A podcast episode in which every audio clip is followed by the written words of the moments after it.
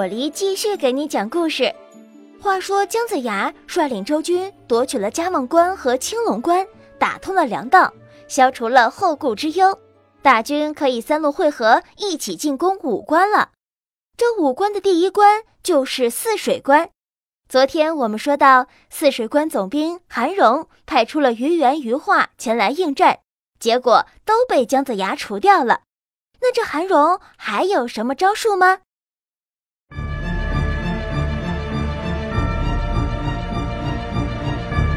韩荣见于化、于元阵亡，只好让两个儿子韩生、韩变上阵。周军郑伦骑上金睛兽，带领三千乌鸦兵杀到韩生兄弟跟前。战不多时，郑伦就把他俩捉住了。姜子牙命令把韩生、韩变推到关下，手起刀落，斩下头颅。韩荣站在城关上，看到两个儿子被杀，心如刀割。他大叫一声，向关下跳去，自杀身亡了。韩荣死后，城中老百姓打开关门，迎接武王进了帅府。姜子牙命人查点府库钱粮，备酒款待有功将士，并遵从武王指令厚葬了韩荣父子。在关上住了三四天后，率领大军继续向第二关界碑关开进。这个时候。还得说到姜子牙的师弟申公豹，他又开始想坏主意了。他听说姜子牙快要到界碑关了，便跑到碧游宫找截教门人多宝道人，说：“阐教平时很看不起你们截教，连元始天尊都常说你们是些兽类、羽类，品类混杂，成不了大器。我在阐教门下听了师傅这些话都不舒服，才来告诉你们。”现在姜子牙就要率大军攻界碑关了。等他过了五关，攻陷朝歌，事业成功了，阐教门人会更加嚣张。随后，多宝道人找到了截教的老大，与元始天尊齐名的通天教主，向他复述了申公豹那些话。通天教主说：“让姜子牙到凡间去福州灭商。”是三角首领在天界共同商议决定的，他们怎么能这样诋毁我们截教呢？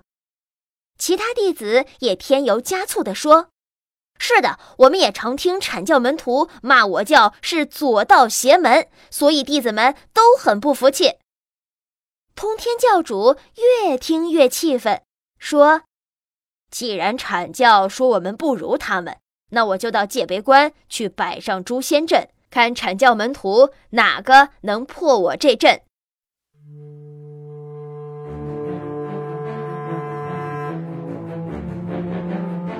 听说截教的通天教主摆下了诛仙阵，为了帮助姜子牙，昆仑山玉虚宫元始天尊和老子都立刻赶来。老子骑着牛进了红光满天、沙尘滚滚的诛仙阵，把太极图抖开。眨眼间出现一座金桥，通天教主放出手里的雷霆现仙宝剑，径直朝老子头上砍过来。老子用拐杖一打，通天教主的宝剑完全断裂。正在打得难解难分时，阐教又来了三个道人，帮助老子一起来战截教的通天教主。通天教主被老子打了三四拐杖。渐渐招架不住，只得离阵。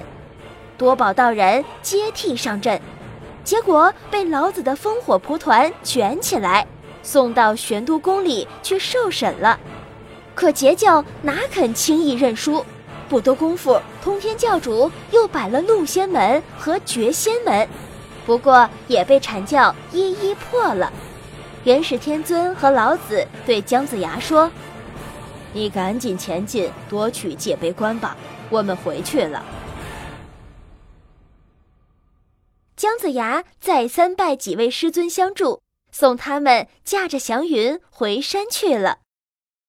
就在大家商议如何夺取界碑关时，守营门的军卒慌慌张张的跑来说道：“禀元帅，外面有个三头八臂的将官要进营门。”姜子牙命李靖去看看到底是怎么回事儿。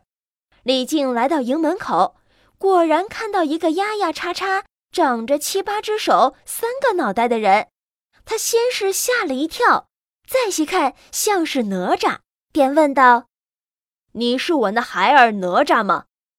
那人忙上前行礼，答道：“父亲，孩儿正是哪吒。”李靖领哪吒进帐来见江元帅，子牙也很吃惊。问他怎么变成了这个样子？哪吒笑嘻嘻地向他们讲述了事情的经过。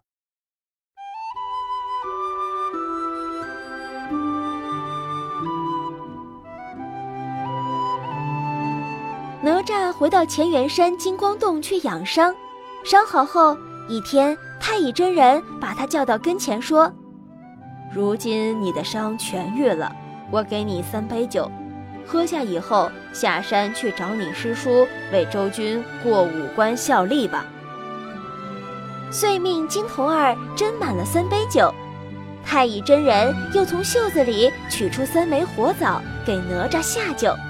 哪吒吃了三枚枣子，连饮三杯酒，拜别师傅，走出洞府，手提火尖枪上了风火轮，刚要飞奔前行，只听身体左侧。咯吱一声响，长出一只胳膊来。哪吒惊疑的想：“这是怎么了？”紧接着，身体右侧也长出一只胳膊来，他吓了一跳。接着听见左右一起响，又长了四只胳膊，连同原来的两条，共是八条臂膀。接着又长出了两个脑袋，他成了个三头八臂的人。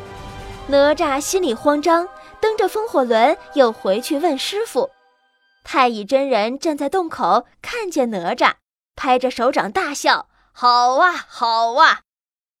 哪吒撅着嘴：“师傅，这有什么好？弟子长出这么多手来，怎么用兵器呢？”太乙真人解释道：“你有了三头八臂，就可以眼观前后左右，手拿八件不同的兵器。”在周营里有许多奇异之事，有长着双翅的，有会变化的，有会地形术的，还有拿各种宝物的。如今你也成了稀奇人物，再去帮助你师叔进五关，就是所向无敌的英雄了。话说太乙真人又传给哪吒引线法，还取来九龙神火罩和阴阳剑交给他。就这样，哪吒一只手握乾坤圈，一只手拿混天绫，一只手执金砖，两只手提两根火尖枪，一只手擎九龙神火罩，两只手举阴阳二剑，共八只手拿八件兵器。这一下哪吒可老厉害了。今天故事就说到这儿，明天咱们接着讲。晚安。